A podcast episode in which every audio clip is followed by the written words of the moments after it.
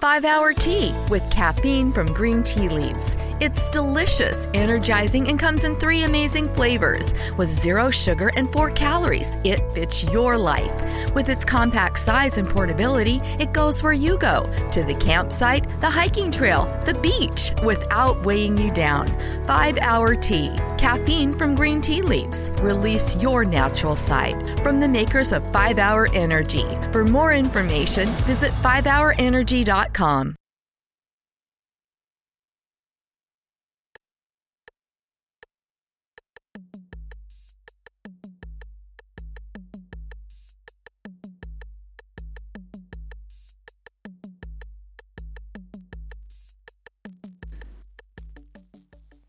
Benvenuti a Start, la trasmissione di Quello di Arte, blog Radio Podcast dedicata alla storia dell'arte in anteprima nella diretta Spreaker dal lunedì al giovedì tra le 9.15 e le 10 scaricabile dal sito www.quellodiarte.com dove troverete anche qualche utile immagine di riferimento. Mentre ascoltate questa puntata fate vedere che ci siete con un semplice like, un commento oppure condividete quello di arte sul social network che preferite. Io sono Michelangelo Mammoliti e oggi vi voglio parlare di quella che è l'arte paleocristiana. Ora, quando inizia a svilupparsi il cristianesimo in Roma, stiamo intorno al 30-40 d.C., ovviamente tempo che la predica di Gesù inizia in uh, Palestina e poi piano piano si diffonde nell'impero fino ad arrivare a quella che è, la... che è Roma. E in questo caso succede qualcosa di straordinario. Beh, i romani non è che ce l'avevano particolarmente con i cristiani, solo che il messaggio di Cristo, che è un messaggio universalmente, um, diciamo, utile, eh, ha un fondamento importante, quello della uguaglianza tra gli uomini. Ora, mm, visto che eh, entriamo in tema scottante, perché poi sapete bene che io non insegno religione e non voglio fare nemmeno proseliti in questo, però quello che mi piace mh, mm, inserire in quello che è il racconto dell'arte paleocristiana, ovvero dei primi cristiani, è proprio il rapporto che il cristianesimo ha avuto con l'arte ed è un rapporto straordinario, anche perché, perché straordinario? Perché rispetto all'ordinario che si respirava nel Mediterraneo, dove vertevano o mh, mm, religioni idolatre o religioni iconoclaste, e in questo caso i cristiani sfruttano quello che è l'arte eh, per la loro predica, per, la loro, per, loro forzi, per, il rafforzamento della loro religione. Qual è la, l'importanza? L'importanza è proprio nel messaggio di Cristo, in cui Cristo evidenzia le figure come tutte uguali. Mm, amatevi l'un l'altro come io ho amato voi e, e cose belle del genere. Mm, vedere i bambini come i primi.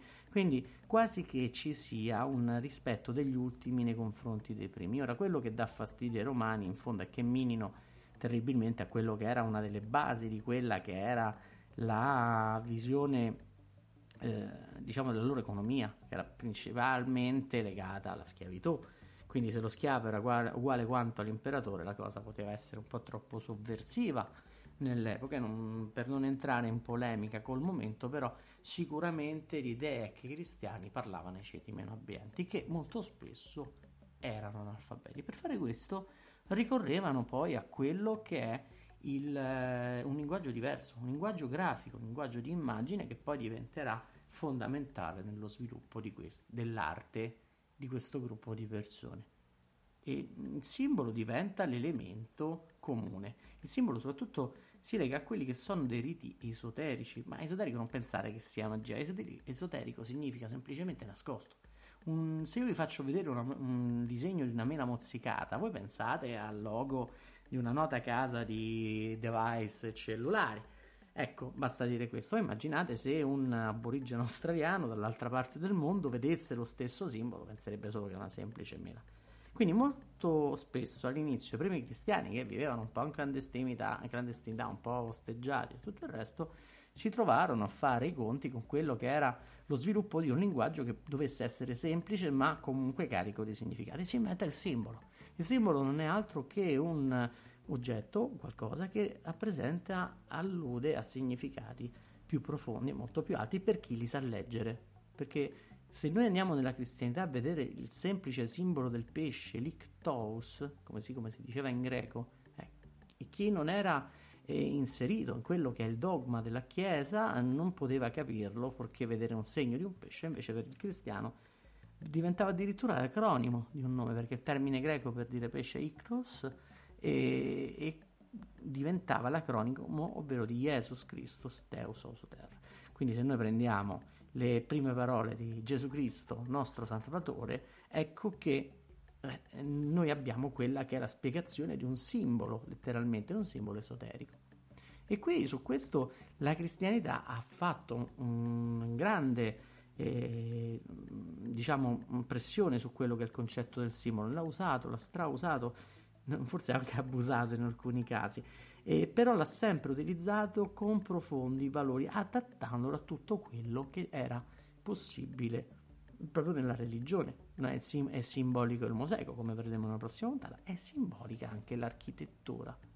L'architettura soprattutto di che cosa? Beh, fa- inizialmente eh, i cristiani professavano la loro fede nelle catacombe, che erano zone di terreno che venivano prestate dal patriziato romano e loro iniziavano a, scapa- a scavare questi ambienti di sotterfugio dove diciamo in generale accoglievano i morti, non è che non si facevano grandi riti all'interno, spesso ci si incontrava magari in ninfei, quindi diciamo che all'inizio i cristiani non hanno sviluppato un'architettura molto particolare, ma è un'architettura tendenzialmente funebre, oppure si incontravano in luoghi come i ninfei dove eh, si poteva anche celebrare dei riti come i battesimi, del genere. Col 313, con l'editto di Costantino, i cristiani viene concessa la libertà di culto, una pace in questo modo e soprattutto bisognava costruire o utilizzare i propri luoghi. Ora la, era fatto divieto di costruire a Roma templi all'interno delle mura, infatti appena finite le mura molto spesso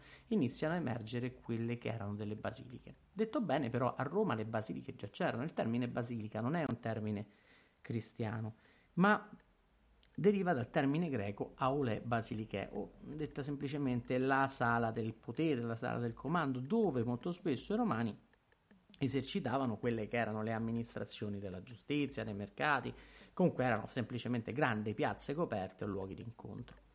Quando vengono concesse alcune basiliche ai cristiani, questi subito le adattano ai loro scopi. Voi considerate che nelle basiliche si entrava normalmente dal lato grande, dal lato lungo, e, e, poi c'erano due absidi nei lati brevi, una a destra e una a sinistra, a volte anche dalla parte opposta, dove si metteva appunto il basileius, che era l'amministratore di quella che poteva essere la legge, un giudice fondamentalmente, un amministratore dei mercati. Quindi nel momento in cui eh, i, i paleocristiani eh, iniziano a prendere questi luoghi, li iniziano a trasformare. E ovviamente li trasformano con una forte simbologia le prime basiliche costruite ovviamente sono San Pietro, San Paolo, sui luoghi materiali dei santi più importanti, ma comunque rimane quella che è la struttura basilicale che molto spesso è un'aula rettangolare, magari con, uh, nav- con tre navate, scusate, o cinque navate a seconda delle dimensioni.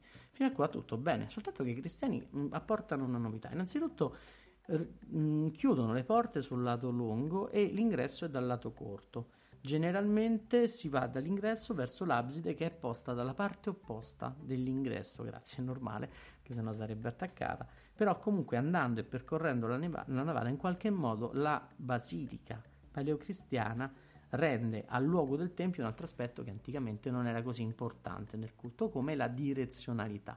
La direzionalità nella basilica, noi la vediamo nella, nel tempio per esempio la vediamo in Egitto, quando c'erano i famosi templi a cannocchiale in cui c'era una certa progressione di ingresso all'interno del tempio, c'era il pilone che apriva il primo cortile porticato, poi c'era la sala ipostile e poi piano piano si andava in stanze sempre più piccole fino ad arrivare al naos, alla cella principale dove c'era il dio, in templi che erano detti a cannocchiale, in cui le dimensioni diventavano più piccole. Là c'erano direzionalità, ma il fedele si fermava direttamente all'interno del cortile porticato.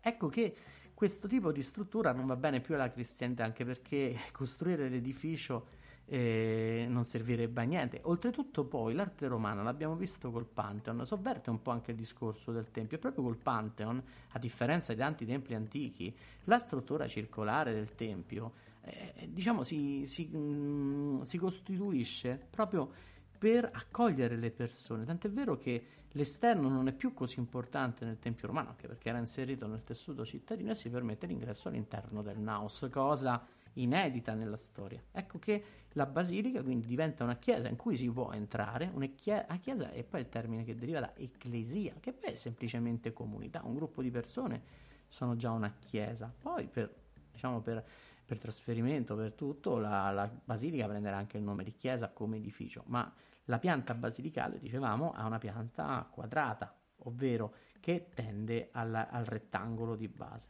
Ecco, chi arrivava in chiesa a questo punto c'è una vera e propria gerarchizzazione delle persone a seconda del livello a cui si entra.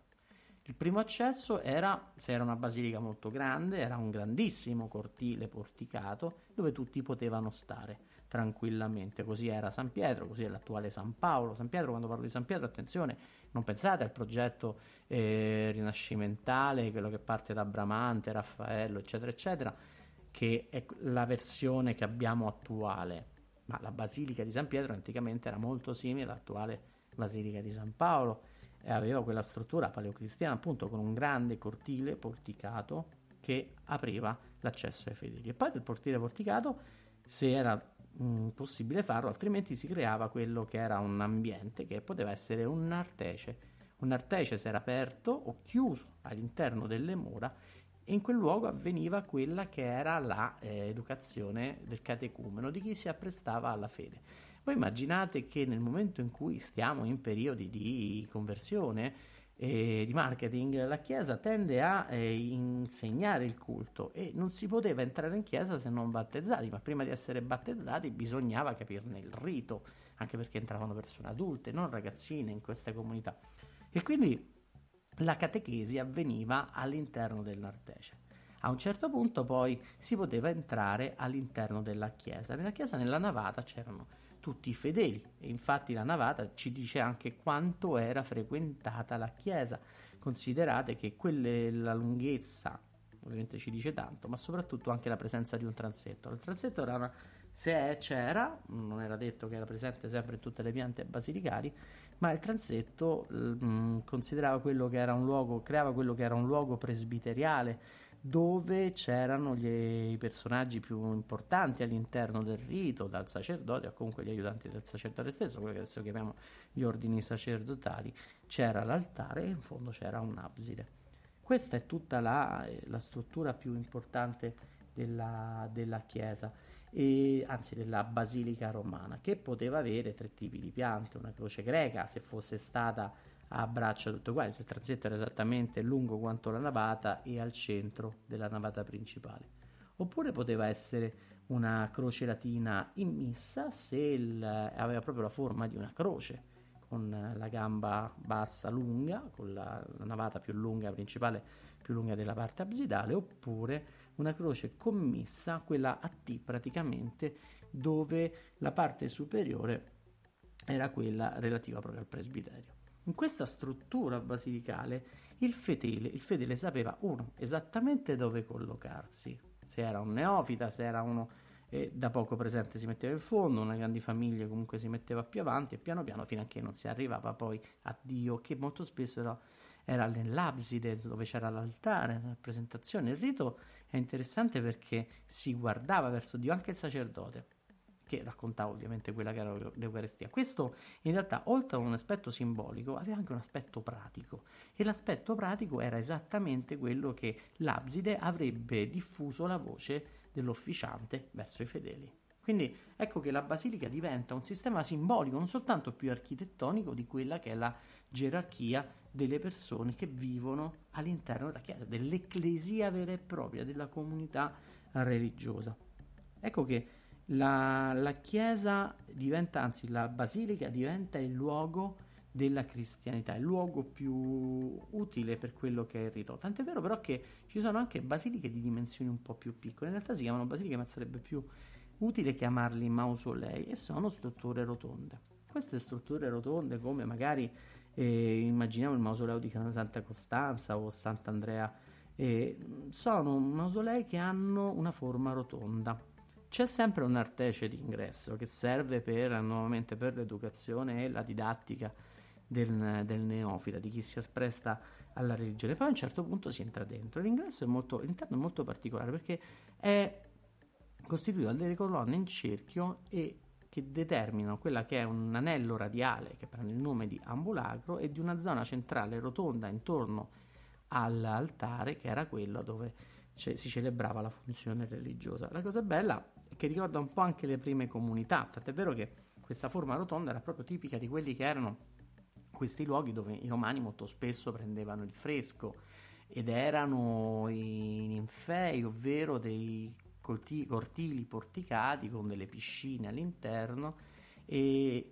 l'acqua che poi nei cristiani ha il suo valore anche per il battesimo e per tutte quelle che sono gli aspetti più prominenti del rito, però ecco in questo caso nella costituzione di quello che è eh, la definizione di un, di un edificio di culto ha la sua importanza. Ovviamente qui che cosa succede? Il rito avveniva intorno al sacerdote, quasi un po' come la guida turistica in mezzo ai fedeli. Era probabilmente la definizione di quello che è un mausoleo, ovvero un tempio di forma rotonda, più legato a quello che era un rito per piccole comunità ecclesiastiche. Ecco, guardiamoci bene questo, iniziamo a pensare che tutto ruota intorno al simbolo nella cristianità, molto spesso il numero delle colonne, la forma delle dimensioni alludevano all'ottagono o comunque al numero 8, al 12, numeri simbolici di quelli che erano la cristianità. Nulla era mai lasciato al caso, nemmeno nella decorazione. I cristiani da qui in poi iniziarono a sviluppare un loro linguaggio, soprattutto in quello che è una delle più alte rappresentazioni della loro arte, che è il mosaico. Il mosaico ha un valore estremamente profondo nella, nella cristianità e questo valore si identifica proprio nel messaggio di Dio. Questo valore del mosaico è proprio nell'idea stessa che si ha eh, del, del, mondo, cre- del creato stesso. Il mosaico è simbolico, ma è simbolico uno perché deve raccontare semplicemente quello che sta avvenendo. Sono veramente Bibbia pauperum, Bibbie per i poveri, ovvero un racconto figurato e per immagini che racconta le storie dei personaggi più importanti della, della cristianità. Ma il mosaico ha un altro valore. Considerate la cosa più semplice. In fondo il mosaico è composto da tanti tasselli, tanti elementi di piccole dimensioni che identificano, cioè presi da solo non significherebbero niente, ma nel complesso, nell'insieme, tutte quelle identifi- identità, eh, scusate, tutte quelle individualità compongono quello che è il disegno. Così come ogni persona, ma non solo ogni persona, ogni elemento del creato va a comporre quella che è il disegno divino. Il mosaico diventa qualcosa di... Ecco, vedete, quando qualcosa che parte da una semplice eh, costruzione normale, perché a Roma si faceva il mosaico, si faceva anche in Grecia, addirittura andiamo in Mesopotamia.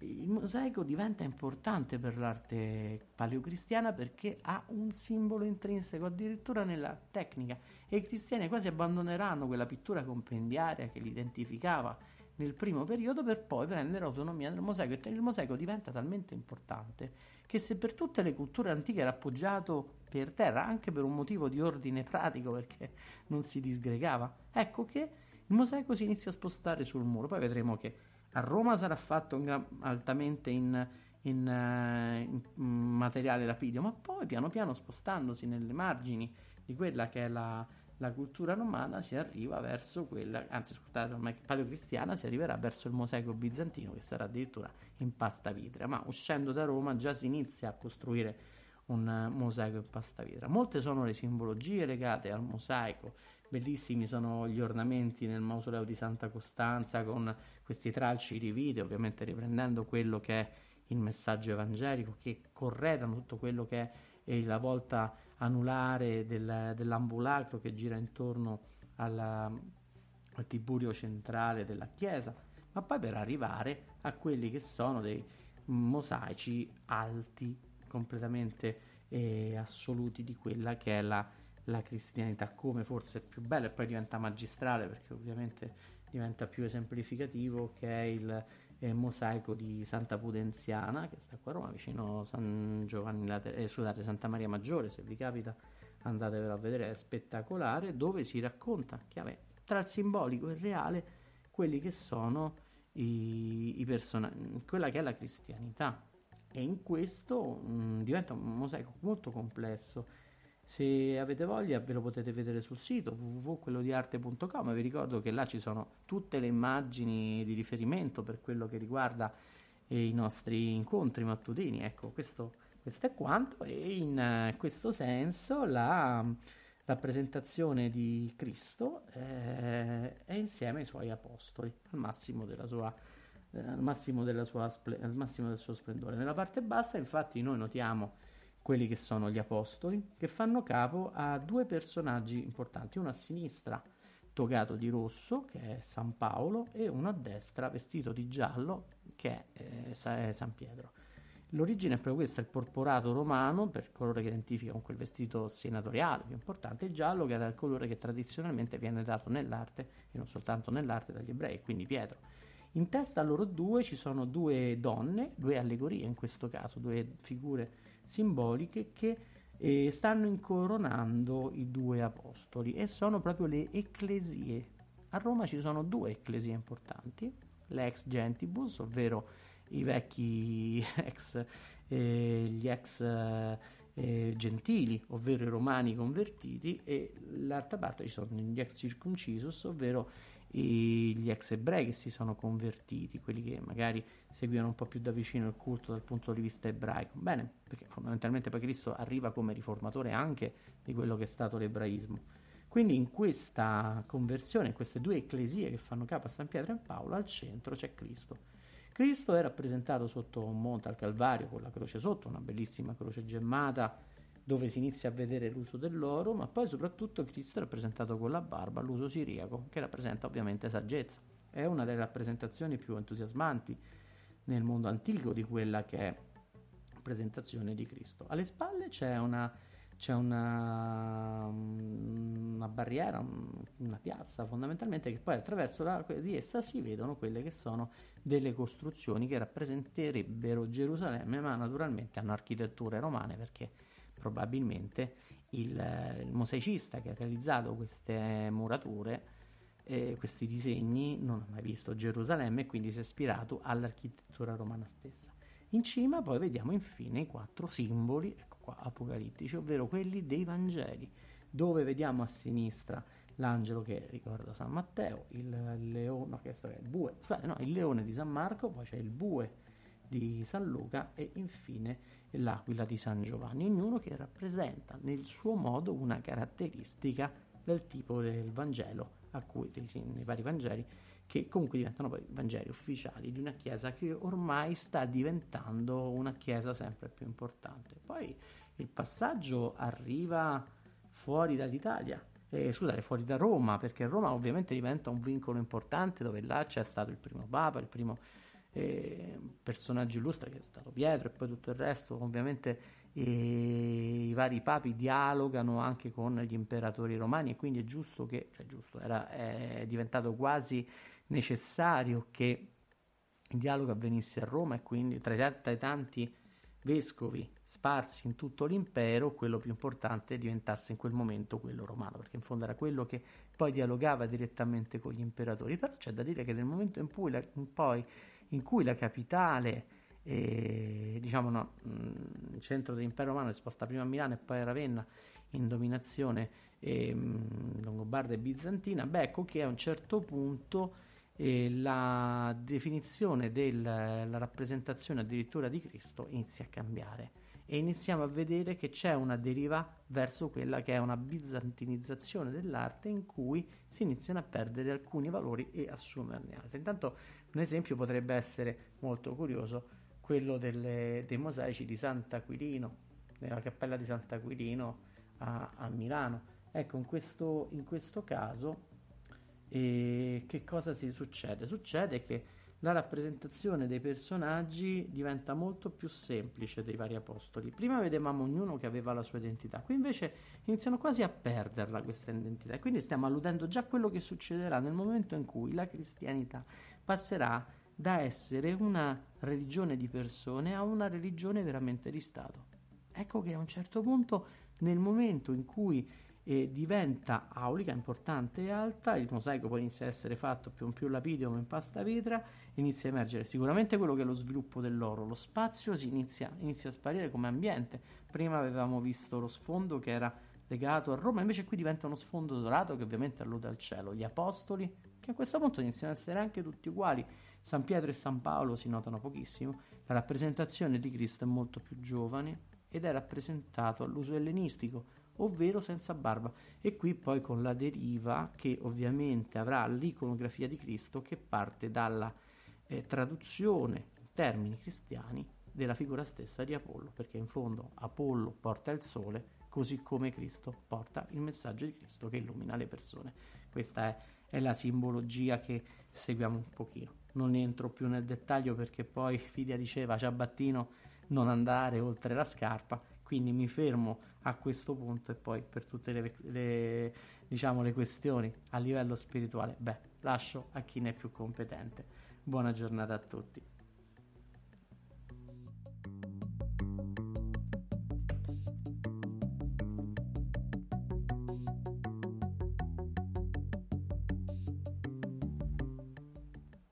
Avete ascoltato Start, la trasmissione di Quello di Arte dedicato alla storia dell'arte e vi ricordo che questa puntata la potete trovare in podcast su Spreaker, iTunes, Spotify, SoundCloud e sul canale YouTube di Quello di Arte. Inoltre sul sito www.quellodiarte.com troverete anche le immagini di riferimento. Se avete ascoltato questo podcast o se vi è piaciuto, se avete qualche curiosità e se desiderate approfondire un argomento, mettete un like o lasciate un commento qua sotto oppure cercate quello di arte su YouTube, Twitter, Facebook e Instagram. Non mi resta che augurarvi una buona giornata e a sentirci alla prossima puntata.